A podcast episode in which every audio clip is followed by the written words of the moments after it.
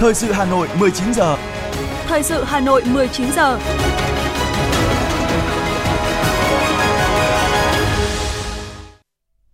Mời quý vị các bạn nghe chương trình thời sự tối nay thứ hai, ngày 15 tháng 5 năm 2023. Những nội dung chính sẽ được đề cập đến trong chương trình. Kết thúc ngày làm việc thứ nhất của hội nghị giữa nhiệm kỳ Ban chấp hành Trung ương Đảng khóa 13. Hà Nội phát động chương trình khám và quản lý sức khỏe cho nhân dân. Bốn đoàn liên ngành thành phố phát hiện 13 cơ sở vi phạm an toàn thực phẩm. Phần tin thế giới với những tin đáng chú ý. Đảng tiến bước chiến thắng trong cuộc tổng tuyển cử ở Thái Lan. Nhiều doanh nghiệp châu Á muốn mở rộng hoạt động kinh doanh ra quốc tế và sau đây là nội dung chi tiết. Thưa quý vị các bạn, theo thông báo của Văn phòng Trung ương Đảng, hội nghị giữa nhiệm kỳ Ban chấp hành Trung ương Đảng khóa 13 đã khai mạc sáng nay tại thủ đô Hà Nội. Buổi sáng, Ban chấp hành Trung ương Đảng làm việc tại hội trường. Đồng chí Tổng Bí thư Nguyễn Phú Trọng chủ trì phát biểu khai mạc hội nghị. Đồng chí Võ Văn Thưởng, Ủy viên Bộ Chính trị, Chủ tịch nước thay mặt Bộ Chính trị điều hành hội nghị đồng chí Trương Thị Mai, Ủy viên Bộ Chính trị, Thường trực Ban Bí thư, Trưởng Ban Tổ chức Trung ương thay mặt Bộ Chính trị báo cáo về chương trình hội nghị giữa nhiệm kỳ Ban chấp hành Trung ương Đảng khóa 13. Đồng chí Phạm Minh Chính, Ủy viên Bộ Chính trị, Thủ tướng Chính phủ trình bày báo cáo tóm tắt kiểm điểm sự lãnh đạo, chỉ đạo của Bộ Chính trị, Ban Bí thư giữa nhiệm kỳ và một số nhiệm vụ trọng tâm đến hết nhiệm kỳ Đại hội 13 của Đảng. Ban chấp hành Trung ương Đảng đã quyết định những nội dung sau. 1. Ban chấp hành Trung ương Đảng quyết định thi hành kỷ luật khai trừ ra khỏi Đảng đối với đồng chí Nguyễn Văn Vịnh, nguyên Ủy viên Trung ương Đảng, nguyên Bí thư tỉnh ủy, nguyên Bí thư Ban cán sự Đảng, nguyên Chủ tịch Ủy ban nhân dân tỉnh Lào Cai. 2. Ban chấp hành Trung ương Đảng biểu quyết thống nhất để đồng chí Nguyễn Phú Cường, Ủy viên Trung ương Đảng, chủ nhiệm Ủy ban Tài chính, Ngân sách của Quốc hội, thôi giữ chức vụ Ủy viên Trung ương Đảng khóa 13. 3. Cho ý kiến về nhân sự một số cơ quan trung ương để Bộ Chính trị quyết định giới thiệu Quốc hội khóa 15 bầu phê chuẩn theo quy định tại kỳ họp thứ 5. Buổi chiều, Ban chấp hành Trung ương Đảng làm việc tại tổ thảo luận về báo cáo kiểm điểm sự lãnh đạo chỉ đạo của Bộ Chính trị, Ban Bí thư giữa nhiệm kỳ và một số nhiệm vụ trọng tâm đến hết nhiệm kỳ Đại hội 13 của Đảng, báo cáo kiểm điểm cá nhân của các đồng chí Bộ Chính trị, Ban Bí thư khóa 13. Sáng nay, Sở Y tế thành phố phối hợp với huyện Mê Linh tổ chức phát động chương trình khám quản lý sức khỏe cho nhân dân trên địa bàn huyện Mê Linh năm 2023 cho hơn 180.000 người dân. Phát biểu tại lễ phát động, Phó Bí thư Thành ủy, Chủ tịch Hội đồng nhân dân thành phố, trưởng ban chỉ đạo chương trình 08 của Thành ủy Hà Nội Nguyễn Ngọc Tuấn nhấn mạnh, việc khám bệnh miễn phí là hoạt động thiết thực, ý nghĩa, mang tính nhân văn sâu sắc nhằm cụ thể hóa chương trình số 08 của Thành ủy về phát triển hệ thống an sinh xã hội, nâng cao phúc lợi xã hội, chất lượng cuộc sống nhân dân thủ đô giai đoạn 2021-2025. Chủ tịch Hội đồng nhân dân thành phố đề nghị huyện Mê Linh tập trung chỉ đạo triển khai thực hiện hiệu quả kế hoạch công tác khám quản lý, chăm sóc sức khỏe nhân dân, bảo đảm thiết thực, ý nghĩa, thu hút đông đảo nhân dân tham gia. Quá trình thực hiện, huyện đánh giá, rút kinh nghiệm, báo cáo ban chỉ đạo chương trình số 08 thành ủy, Sở Y tế kết quả thực hiện. Trên cơ sở đó, thành phố sẽ xem xét nhân rộng mô hình này tới các địa phương khác của Hà Nội. Chiều nay, quận Thanh Xuân đã sơ kết 2 năm thực hiện kết luận 01 của Bộ Chính trị về tiếp tục thực hiện chỉ thị số 05 CTTU về đẩy mạnh học tập và làm theo tư tưởng đạo đức phong cách Hồ Chí Minh và tuyên dương các tập thể cá nhân về thực hiện công tác này. Ủy viên Ban Thường vụ Thành ủy, Bí thư Quận ủy Thanh Xuân Bùi Huyền Mai dự. Phát biểu tại hội nghị, Bí thư Quận ủy Thanh Xuân Bùi Huyền Mai khẳng định, qua 2 năm triển khai kết luận số 01 KNTU trên địa bàn quận đã tạo ra một đợt sinh hoạt chính trị sâu rộng, nghiêm túc, có sức lan tỏa mạnh mẽ trong toàn hệ thống chính trị, góp phần củng cố niềm tin, khơi dậy khát vọng, nỗ lực vươn lên, cống hiến phụng sự Tổ quốc, phục vụ nhân dân trong mỗi cán bộ đảng viên nhằm đẩy mạnh việc học tập và làm theo tư tưởng đạo đức phong cách Hồ Chí Minh, đồng chí Bùi Huyền Mai đề nghị các cấp ủy, đơn vị, tập thể cá nhân trong quận Thanh Xuân tiếp tục đẩy mạnh thực hiện các nhiệm vụ giải pháp theo kết luận 01 KLTU của Bộ Chính trị, các kế hoạch, chương trình của thành ủy gắn với thực hiện nhiệm vụ chính trị của quận và các cơ quan đơn vị. Thưa quý vị và các bạn, Di sản Hồ Chí Minh tỏa sáng giá trị dân tộc và thời đại là hội thảo khoa học vừa được Viện Hồ Chí Minh và các lãnh tụ của Đảng thuộc Học viện Chính trị Quốc gia Hồ Chí Minh phối hợp với khu di tích Chủ tịch Hồ Chí Minh tại Phủ Chủ tịch tổ chức nhân kỷ niệm 133 năm ngày sinh Chủ tịch Hồ Chí Minh, ngày 19 tháng 5 năm 1890, ngày 19 tháng 5 năm 2023 Tại hội thảo, các chuyên gia, nhà khoa học đã đi sâu phân tích, luận giải sâu sắc và làm sáng tỏ những giá trị bền vững của di sản Hồ Chí Minh đối với cách mạng Việt Nam và cách mạng thế giới. Phản ánh của phóng viên Như Hòa. Phát biểu đề dẫn hội thảo, giáo sư tiến sĩ Lê Văn Lợi, Phó Giám đốc Học viện Chính trị Quốc gia Hồ Chí Minh khẳng định, hội thảo là hoạt động thiết thực kỷ niệm 133 năm ngày sinh Chủ tịch Hồ Chí Minh 19 tháng 5 năm 1890, 19 tháng 5 năm 2023 thành kính tưởng nhớ tri ân, làm rõ thêm công lao cống hiến của Chủ tịch Hồ Chí Minh đối với sự nghiệp cách mạng của Đảng, dân tộc Việt Nam, góp phần thực hiện chỉ thị 05 CTTU và kết luận 01 KNTU của Bộ Chính trị về tiếp tục đẩy mạnh học tập và làm theo tư tưởng đạo đức phong cách Hồ Chí Minh. Ban tổ chức hội thảo đã nhận được hơn 40 bài viết, báo cáo tham luận của nhiều chuyên gia, nhà khoa học của hai cơ quan, các nhà khoa học trong và ngoài học viện, các chuyên gia, nhà khoa học đã đi sâu phân tích, luận giải sâu sắc và làm sáng tỏ những giá trị bền vững của di sản Hồ Chí Minh đối với cách mạng Việt Nam và cách mạng thế giới khẳng định di sản Hồ Chí Minh là ngọn đuốc soi đường dẫn dắt cách mạng Việt Nam đi đến thắng lợi trong cuộc đấu tranh giành độc lập dân tộc, thức tỉnh dân tộc và nhân dân các nước thuộc địa vùng lên đấu tranh giải phóng dân tộc, góp phần vì những giá trị chung cao đẹp của nhân loại tiến bộ. Phó giáo sư tiến sĩ Bùi Đình Phong, Học viện Chính trị Quốc gia Hồ Chí Minh phân tích hoạt động Hồ Chí Minh, cách nhìn Hồ Chí Minh, phong cách Hồ Chí Minh, suy nghĩ Hồ Chí Minh, tư tưởng Hồ Chí Minh á, thì đã cho thấy rằng là Hồ Chí Minh dùng văn hóa như là một cái chất keo, cái sợi dây để gắn kết các dân tộc, xóa đi tất cả những cái khoảng cách. Ngay cả khi người Pháp, người Mỹ xâm lược chúng ta đó, thì Hồ Chí Minh vẫn nói rằng là xâm lược là phải đánh, nhưng mà máu nào cũng là máu, người nào cũng là người. Người quý một sinh mệnh người Việt Nam thì cũng như quý một sinh mệnh người Pháp, người Mỹ vậy. Với cách tiếp cận phong phú, khách quan, khoa học, các tham luận ý kiến phát biểu tại hội thảo của các chuyên gia, nhà khoa học đã đi sâu phân tích, luận giải sâu sắc và làm sáng tỏ những giá trị bền vững của di sản Hồ Chí Minh đối với cách mạng Việt Nam và cách mạng thế giới. Qua đó khẳng định di sản Hồ Chí Minh mãi mãi tỏa sáng, có giá trị vĩnh hằng trong sự nghiệp đấu tranh giành dân tộc độc lập, xây dựng chủ nghĩa xã hội và công cuộc đổi mới hiện nay.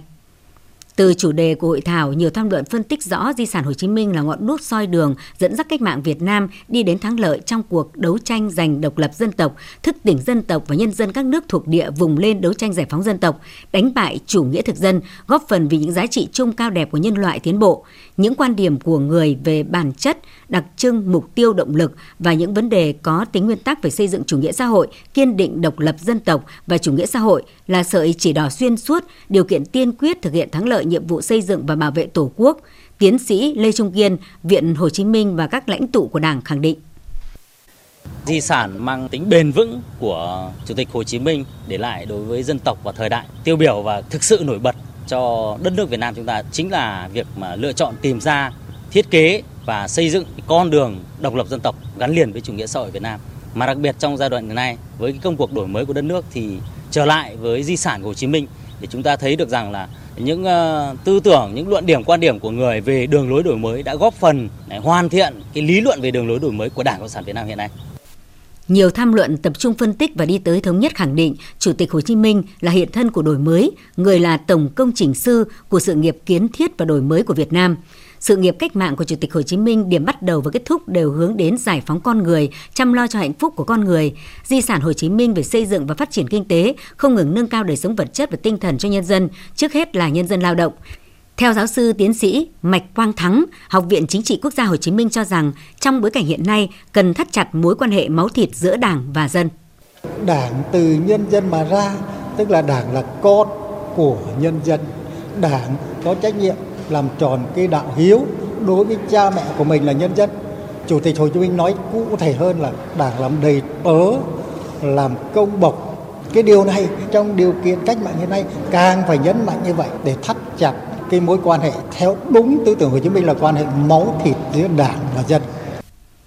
Ngày nay di sản của Chủ tịch Hồ Chí Minh mãi mãi soi đường dẫn lối cho sự nghiệp đổi mới của Việt Nam giành thắng lợi. Đại hội 13 của Đảng tiếp tục khẳng định quan điểm có tính nguyên tắc, mang ý nghĩa sống còn, đó là kiên định và vận dụng phát triển sáng tạo chủ nghĩa Mark Lenin, tư tưởng Hồ Chí Minh, kiên định mục tiêu độc lập dân tộc và chủ nghĩa xã hội, kiên định đường lối đổi mới, kiên định các nguyên tắc xây dựng Đảng. Trên cơ sở đó, toàn Đảng, toàn dân và toàn quân nỗ lực phấn đấu tận dụng thời cơ, vượt qua thách thức xây dựng một nước Việt Nam hùng cường, phồn vinh, hạnh phúc, sánh vai cùng các cường quốc Nam Châu, thực hiện tâm nguyện cả cuộc đời của Chủ tịch Hồ Chí Minh. Kỷ niệm 133 năm ngày sinh Chủ tịch Hồ Chí Minh, chương trình chính luận nghệ thuật đặc biệt mang tên Bài ca dân Bác sẽ tái hiện lại hành trình đi tìm đường cứu nước của Chủ tịch Hồ Chí Minh bằng ngôn ngữ nghệ thuật âm nhạc và sức lan tỏa của công nghệ truyền hình. Chương trình nghệ thuật chính luận Bài ca dân Bác sẽ thể hiện con đường mà Bác đã đi qua bằng các điểm cầu truyền hình mang ý nghĩa lịch sử như Bắc Bó, Cao Bằng, Nắp Đàn, Nghệ An và Cung Hữu nghị Việt Xô cùng khu di tích lịch sử Phủ Chủ tịch. trực tiếp lúc 20 giờ ngày 17 tháng 5 năm 2023 trên sóng phát thanh truyền hình và các nền tảng số của Đài Phát thanh Truyền hình Hà Nội. Mời quý vị và các bạn đón xem. Êm đềm hơn những dòng sông. Thưa quý vị, ngày hôm nay, Thành đoàn Hà Nội đã công bố và trao quyết định cho tân trưởng ban tuyên giáo thành đoàn Phạm Minh Phúc. Trước đó vào ngày 8 tháng 4, Thành đoàn Hà Nội tổ chức thi tuyển chức danh trưởng ban tuyên giáo thành đoàn với phần thi viết trong vòng 180 phút. Tham gia có Bí thư quận đoàn Tây Hồ Phạm Minh Phúc, Bí thư đoàn thanh niên Học viện Quản lý Giáo dục Nguyễn Huy Hoàng. Hai thí sinh vượt qua vòng thi viết tham gia phần thi bảo vệ đề án vào cuối tháng 4 năm 2023. Với tổng điểm 90,8 tại phần thi bảo vệ đề án, Bí thư quận đoàn Tây Hồ Phạm Minh Phúc đã chính thức trúng tuyển chức danh trưởng ban tuyên giáo thành đoàn thực hiện đề án phát triển ứng dụng dữ liệu dân cư định danh và xác thực điện tử phục vụ chuyển đổi số quốc gia giai đoạn 2022-2025 tầm nhìn đến năm 2030, Công an huyện Mê Linh đã triển khai ứng dụng dữ liệu dân cư định danh và xác thực điện tử phục vụ 5 nhóm tiện ích. Cụ thể, kết quả triển khai 25 dịch vụ công thiết yếu, đến nay tổng số hồ sơ yêu cầu giải quyết là trên 2.500 hồ sơ, đã giải quyết và trả kết quả trên 2.100 hồ sơ. Công an huyện cũng đã cấp 1.648 thẻ căn cước công dân cho công dân cấp tài khoản định danh điện tử cho công dân 95.000 trên 190.000 công dân, đạt tỷ lệ 50%, để hoàn thành chỉ tiêu cấp căn cước công dân gắn chip, kích hoạt định danh điện tử cho 100% công dân cư trú trên địa bàn huyện, xong trước ngày 31 tháng 5 năm 2023. Ban chỉ đạo đề án 06 của huyện Mê Linh yêu cầu 100% cán bộ, đảng viên, công nhân viên chức các cơ quan cấp huyện, cấp xã phải có căn cước công dân gắn chip, tài khoản định danh điện tử mức 2. Chiều nay, Hội Liên hiệp Phụ nữ quận Tây Hồ đã ký kết với Bảo hiểm xã hội quận về phối hợp tuyên truyền, vận động, thực hiện chính sách pháp luật bảo hiểm xã hội, bảo hiểm y tế với những nội dung tuyên truyền phổ biến chính sách pháp luật về bảo hiểm xã hội, bảo hiểm y tế, phối hợp trong tổ chức thực hiện chế độ chính sách bảo hiểm xã hội, bảo hiểm y tế trên địa bàn quận Tây Hồ và phối hợp phát triển người tham gia bảo hiểm. Hội nghị nhằm mục đích tăng cường mối quan hệ phối hợp giữa Bảo hiểm xã hội quận Tây Hồ và Hội Liên hiệp Phụ nữ quận trong công tác thực hiện chính sách pháp luật bảo hiểm xã hội, bảo hiểm y tế, vận động và tạo điều kiện thuận lợi để hội viên phụ nữ được tiếp cận với các chính sách bảo hiểm xã hội, bảo hiểm y tế. Kết thúc tháng hành động vì an toàn thực phẩm năm 2023, bốn đoàn liên ngành về an toàn thực phẩm của thành phố đã kiểm tra 34 cơ sở sản xuất kinh doanh thực phẩm, dịch vụ ăn uống tại 30 quận huyện thị xã, trong đó có 10 bếp ăn trường học, 2 siêu thị, 5 nhà hàng, một cơ sở chế biến suất ăn sẵn, 11 cơ sở sản xuất thực phẩm, 5 cơ sở sơ chế kinh doanh thực phẩm. Kết quả kiểm tra 14 cơ sở đạt, 7 cơ sở chưa xuất trình giấy tờ, 13 cơ sở có vi phạm về an toàn thực phẩm. Các đoàn kiểm tra liên ngành của thành phố đã giao Ban chỉ đạo an toàn thực phẩm quận huyện, Ban chỉ đạo 389, đội quản lý thị trường và Sở Công Thương tiếp tục làm việc, xử lý vi phạm và báo cáo về Ban chỉ đạo an toàn thực phẩm thành phố. Số tiền dự kiến xử lý vi phạm là trên 160 triệu đồng. Sáng nay, Hội Liên hiệp Phụ nữ thành phố Hà Nội đã tổ chức hội nghị tọa đàm nâng cao chất lượng các mô hình thực hiện an toàn thực phẩm năm 2023 với mục đích làm thay đổi hành vi sản xuất và kinh doanh an toàn thực phẩm. Hội Liên hiệp Phụ nữ Hà Nội đã chỉ đạo các cơ sở hội xây dựng được trên 1.600 mô hình bảo đảm an toàn vệ sinh thực phẩm, thu hút hơn 65.500 hội viên phụ nữ sản xuất, kinh doanh thực phẩm tham gia. Tại hội nghị, nhiều tham luận đã nêu rõ hiệu quả các mô hình tuyên truyền, những thuận lợi và khó khăn trong quá trình duy trì hoạt động của các mô hình. Chiều nay, theo tin từ Trung tâm Kiểm soát Bệnh tật CDC Hà Nội, trên địa bàn thành phố vừa ghi nhận thêm hai bệnh nhân mắc liên cầu khuẩn lợn, trong đó có một người tử vong.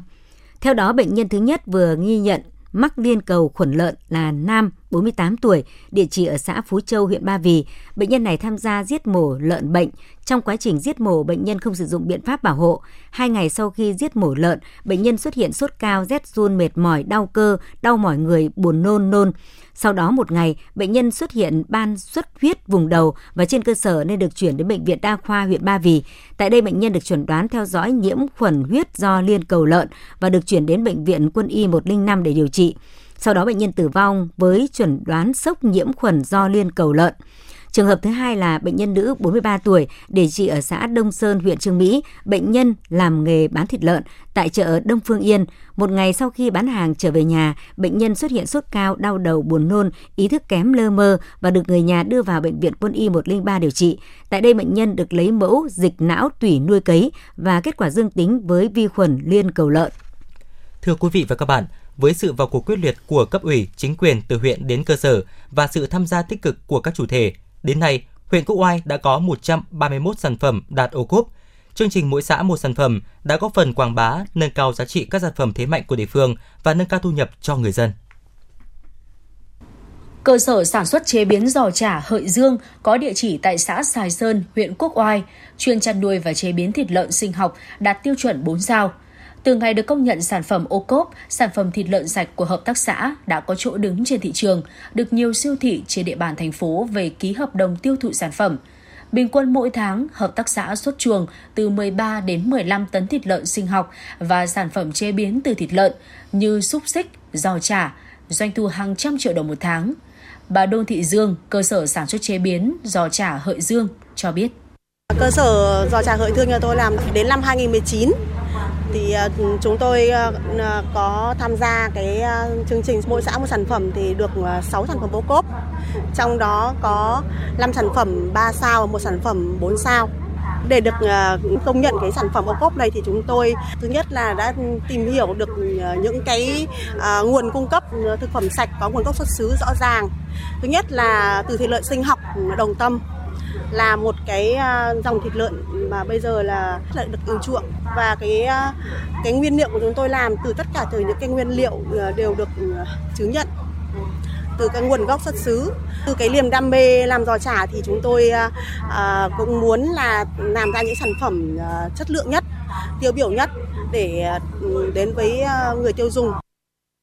Mô hình thịt lợn sinh học là một trong số 110 sản phẩm ô cốp của huyện Quốc Oai. Trong đó có 79 sản phẩm đã được Ủy ban Nhân dân thành phố công nhận sản phẩm ô cốp từ 3 đến 4 sao và 31 sản phẩm đã được công nhận trong năm 2022. Huyện đã tập trung chỉ đạo các ngành chức năng, các địa phương tuyên truyền vận động các hợp tác xã, doanh nghiệp, hộ kinh doanh về mục đích, ý nghĩa và hiệu quả từ chương trình ô cốp mang lại. Trên cơ sở đó, xây dựng và phát triển các sản phẩm mang đặc trưng của quốc oai, Phòng Kinh tế huyện đã tham mưu cho huyện tạo điều kiện hỗ trợ các chủ thể tham gia chương trình ô cốp, hoàn thiện sản phẩm như hỗ trợ tem truy xuất nguồn gốc, hoàn thiện mẫu mã bao bì, thiết kế website và logo cho sản phẩm. Huyện Quốc Oai còn phối hợp với Văn phòng điều phối chương trình nông thôn mới thành phố Hà Nội hỗ trợ 100% kinh phí kiểm nghiệm mẫu sản phẩm các chủ thể tham gia chương trình ô cốp, hỗ trợ các chủ thể có sản phẩm ô cốp tham gia triển lãm, giới thiệu hàng hóa tại các hội trợ. Đặc biệt, huyện Quốc Oai lựa chọn được hai địa điểm để giới thiệu và bán sản phẩm ô cốp là cửa hàng thực phẩm sạch Phủ Quốc Oai, địa chỉ tại 127 tổ dân phố phố huyện, thị trấn Quốc Oai, cửa hàng kinh doanh thực phẩm Hợi Thương ở thôn Thụy Khuê, xã Sài Sơn, giúp nhân dân được mua những sản phẩm có chất lượng trên địa bàn. Ông Trần Hùng, Phó trưởng phòng kinh tế huyện Quốc Oai cho biết. Trong ờ, cái tháng 4 của năm 2023 ờ, này thì huyện Cô Ai thì đã giao cho phòng kinh tế.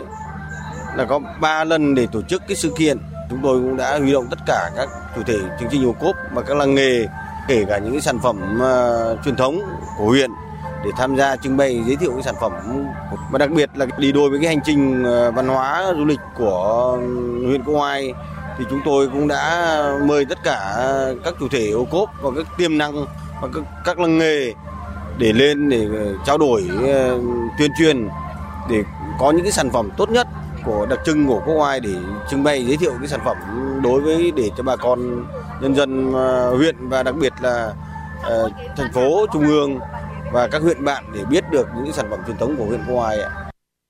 Để thực hiện có hiệu quả chương trình ô cốp trong thời gian tới, huyện Quốc Oai tiếp tục xây dựng chính sách hỗ trợ cơ sở sản xuất, doanh nghiệp tiếp cận nguồn vốn vay ưu đãi để đầu tư khoa học kỹ thuật vào sản xuất, xây dựng thương hiệu hàng hóa và liên kết sản xuất, mở rộng thị trường tiêu thụ sản phẩm ô cốp tới các tỉnh, thành phố, đồng thời hướng tới xuất khẩu đồng thời đẩy mạnh giới thiệu các tổ chức, các chuỗi liên kết tiêu thụ các sản phẩm, tham gia các hỗ trợ xúc tiến thương mại, quảng bá sản phẩm để người tiêu dùng biết đến nhiều sản phẩm của địa phương.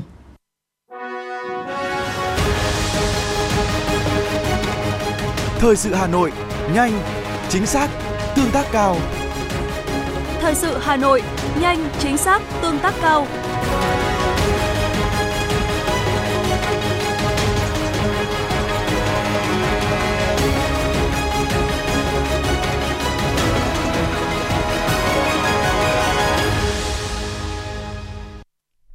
Thưa quý vị, hàng nghìn doanh nghiệp bán lẻ xăng dầu vừa làm đơn gửi Thủ tướng mong nghị định mới về xăng dầu sớm được sửa đổi và ban hành. Theo ông Giang Trấn Tây, giám đốc công ty trách nhiệm hữu hạn một thành viên Bội Ngọc Trà Vinh, người đứng tên làm đơn thay mặt hàng nghìn doanh nghiệp, hiện nay doanh nghiệp bán lẻ xăng dầu đang gặp rất nhiều khó khăn do quy định trong Nghị định số 95/2021 về kinh doanh xăng dầu nhiều bất cập.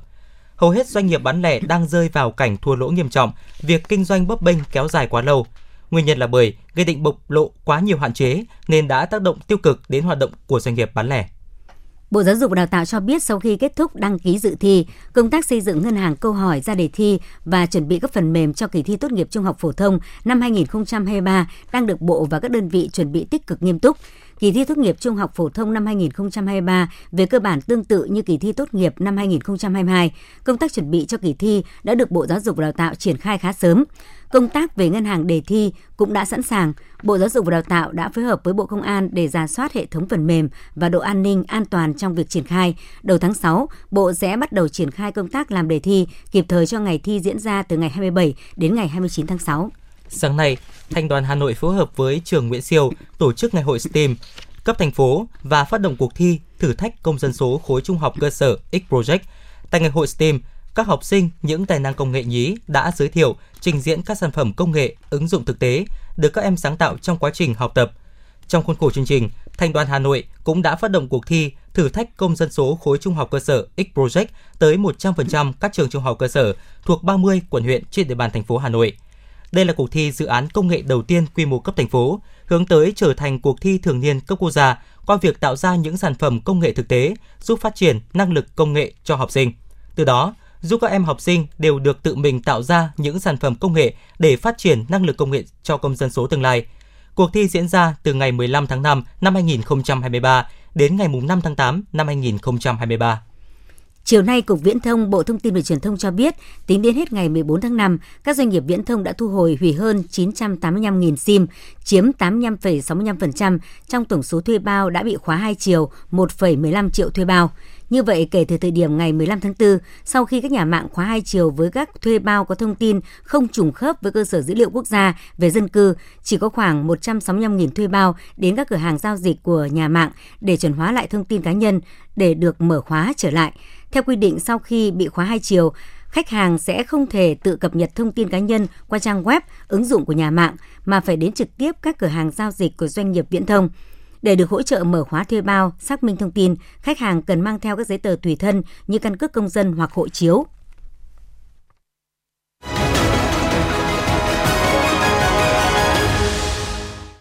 Xin được chuyển sang phần tin thế giới. Thưa quý vị, trưa nay, Ủy ban bầu cử Thái Lan đã hoàn tất công tác kiểm phiếu và công bố chiến thắng của Đảng Tiến bước trong cuộc tổng tuyển cử diễn ra ngày 14 tháng 5. Sau khi kết quả bầu cử sơ bộ được công bố, lãnh đạo Đảng Tiến bước, ông Bita Limraruendrat cho biết ông sẽ tìm cách xây dựng một liên minh 6 bên, trong đó sẽ bao gồm Đảng Vì nước Thái.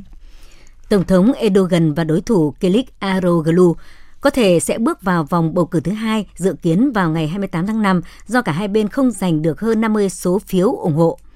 Theo kết quả sơ bộ công bố sáng nay, với 96,41% số phiếu được kiểm, đương kim Tổng thống Erdogan thuộc Đảng Công lý và Phát triển cầm quyền giành được 49,42%, trong khi đối thủ Kilik Daroglu thuộc Liên minh Quốc gia và Đảng Nhân dân Cộng hòa đối lập nắm giữ 44,88% số phiếu.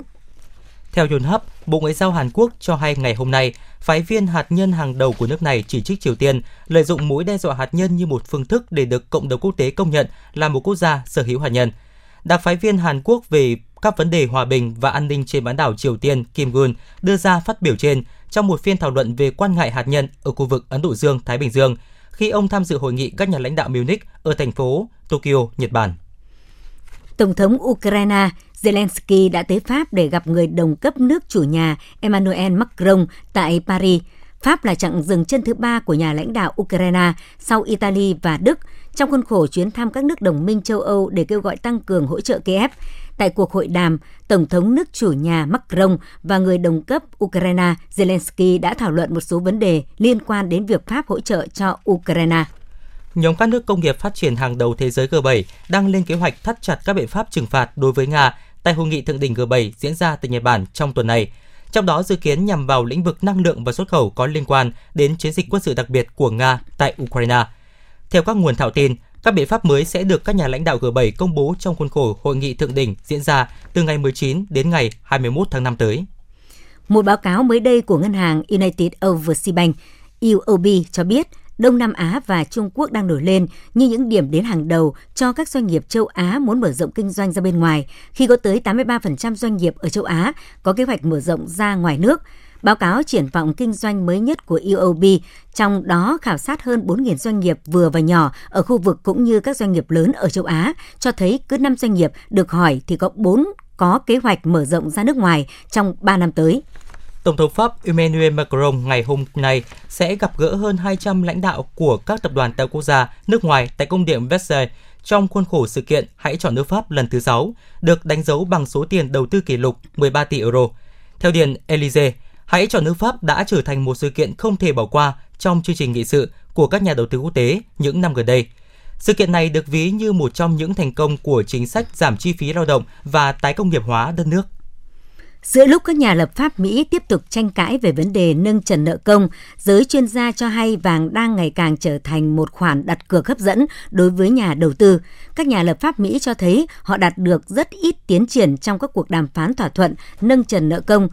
trong khi thời hạn cuối chỉ còn cách vài tuần nữa. Bộ trưởng Tài chính Janet Yellen nói rằng chính phủ sẽ cạn ngân sách ngay sau ngày 1 tháng 6, giới chuyên gia cho hay rất khó dự đoán cụ thể về kịch bản sụp đổ của thị trường trong trường hợp chính phủ Mỹ vỡ nợ vì chưa từng xảy ra một sự kiện như vậy. Tuy nhiên họ tin tưởng rằng giới đầu tư vẫn sẽ coi vàng là một kênh trú ẩn an toàn.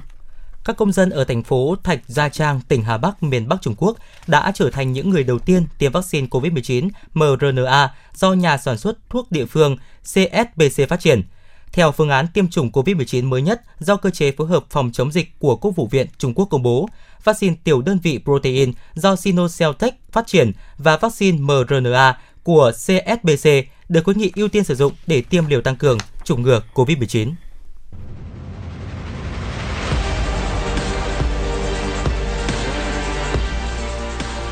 Bản tin thể thao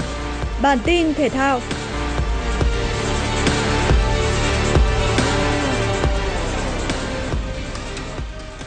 Bước sang ngày thi đấu thứ 10 tại SEA Games 32, đội tuyển đấu kiếm đã có huy chương vàng đầu tiên cho đoàn thể thao Việt Nam trong ngày 15 tháng 5 sau khi đánh bại Singapore 45-31 ở chung kết nội dung đồng đội nam kiếm chém. Các vận động viên trong đội giành huy chương vàng gồm có Nguyễn Văn Quyết, Vũ Thành An, Tô Đức Anh, Nguyễn Xuân Lợi. Ở môn cầu mây, các vận động viên Nguyễn Thị Yến, Trần Thị Ngọc Yến và Nguyễn Thị Ngọc Huyền cũng giành tấm huy chương vàng nội dung đôi nữ môn cầu mây khi dẫn đầu bảng với 3 trận thắng và một trận thua, cùng có số điểm như Indonesia và Myanmar nhưng hơn về chỉ số phụ. Vòng 36 ngoại hạng Anh, Manchester City có chuyến làm khách trên sân của Everton trước đối thủ đang cần điểm để trụ hạng là Everton. Manchester City đã gặp nhiều khó khăn trong những phút đầu. Tuy nhiên với đẳng cấp vượt trội, đội khách vẫn nhanh chóng lấy lại được thế trận và chỉ trong vòng 2 phút từ phút 37 đến phút 39, UK Gundogan cùng Erling Haaland đã liên tiếp ghi hai bàn để giúp Manchester City dẫn trước 2-0. Ngay đầu hiệp 2, Gundogan tiếp tục tỏa sáng với cú đá phạt đẹp mắt để ấn định chiến thắng 3-0 cho các nhà đương kim vô địch. Trong khi đó, cặp đấu giữa Arsenal và Brighton cũng kết thúc với tỷ số tương tự, chỉ khác là niềm vui lại thuộc về đội bóng bị đánh giá thấp hơn. Arsenal bỏ lỡ một số cơ hội thuận lợi để ghi bàn trong hiệp 1 và sang hiệp 2, những sai lầm ở hàng phòng ngự đã khiến họ phải trả giá bằng 3 bàn thua. Những người lập công cho Brighton lần lượt là Enciso, Udap và Estupian. Với thất bại này, Arsenal giờ đã kém Manchester City 4 điểm trong khi thi đấu nhiều hơn một trận và gần như đã hết hy vọng vô địch ngoại hạng Anh. Tại giải vô địch quốc gia Tây Ban Nha, Barcelona đã thi đấu áp đảo trong chuyến làm khách trước Espanyol với thời lượng kiểm soát bóng 71%. Chiến thắng được đảm bảo cho Barcelona ngay trong hiệp 1. Sau phút 45 đầu tiên, tỷ số đã là 3-0 cho thầy trò huấn luyện viên Xavi với bàn thắng của Alessandro Bande và một cú đúp của Lewandowski. Bàn thắng thứ tư đến với Barcelona đầu hiệp 2 với cú đánh đầu của Jules Koundé. Nỗ lực vùng lên ở những phút cuối trận đã giúp Espanyol ghi hai bàn thắng danh dự, chiến thắng 4-2 giúp Barcelona chính thức lên ngôi vô địch sớm trước 4 vòng đấu. Thầy trò huấn luyện viên Xavi hiện hơn Real Madrid 14 điểm, trong khi mùa giải còn 4 vòng nữa. Dự báo thời tiết đêm 15 ngày 16 tháng 5, khu vực trung tâm thành phố Hà Nội mây thay đổi, đêm không mưa, ngày nắng có nơi nắng nóng, gió nam cấp 2 cấp 3, nhiệt độ từ 25 đến 35 độ C. Khu vực phía Bắc Hà Nội, mây thay đổi, đêm không mưa, ngày nắng, gió nam cấp 2 cấp 3, nhiệt độ từ 24 đến 34 độ C. Khu vực phía Tây Hà Nội, mây thay đổi, đêm không mưa, ngày nắng, gió nam cấp 2 cấp 3, nhiệt độ từ 24 đến 34 độ. Khu vực phía Nam Hà Nội, mây thay đổi, đêm không mưa, ngày nắng, có nơi nắng nóng, gió nam cấp 2 cấp 3, nhiệt độ từ 25 đến 33 độ C. Quý thính giả vừa nghe chương trình thời sự của Đài Phát thanh Truyền hình Hà Nội, chỉ đạo nội dung Nguyễn Kim Khiêm, chỉ đạo sản xuất Nguyễn Tiến Dũng, tổ chức sản xuất Trà My, đạo diễn Kim Hoành, phát thanh viên Thanh Hiền Quang Minh cùng kỹ thuật viên Quang Ngọc thực hiện. Thân mến chào tạm biệt.